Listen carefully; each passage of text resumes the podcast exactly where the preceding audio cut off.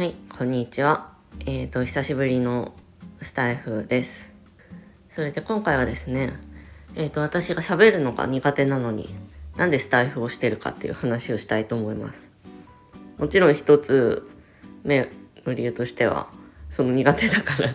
慣れたいっていうのがあるんですけど、二つ、もう一つ理由があって、えっ、ー、とですね、なんかこの音声配信とかネットで誰かと喋るっていうことのハードルをね下げたいと思ってるんですよ。下げたいっていうのはこのこの放送を聞いてくれてる方のハードルを下げたいという意味です。なんか今って結構コロナ禍もあってズームとかが結構普及したし使う人が増えたじゃないですか。で例えば Twitter のスペース機能とかも出てきてこの音声で誰かとやり取りするっっていうのが機会が増えたりまあ自分が参加しないにしてもそういうなんだろうコミュニケーションの取り方っていうのがどんどん増えてると思うんですね。でこれからってもっと多分そういうネットで顔は知らないけど誰かとやり取りするってなった時にじゃあ通話つなげましょうか？みたいな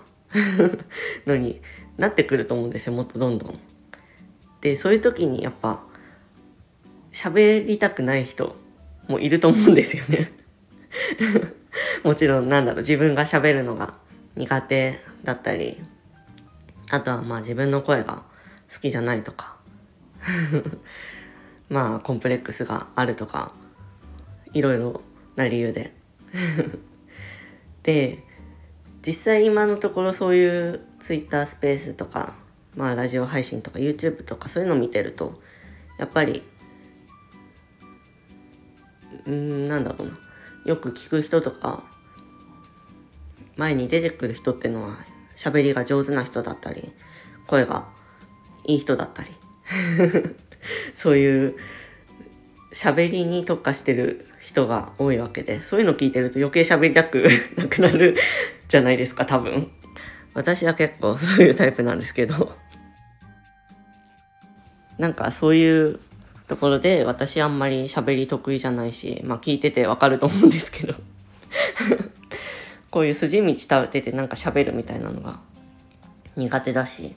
えっ、ー、とね自分でも声もそんなにいい声だとは思ってないし。でだからそういう私みたいな人が喋ることでなんかあまあなんかこのぐらいでも喋れるなこのぐらいだったら自分もいけるかなみたいな。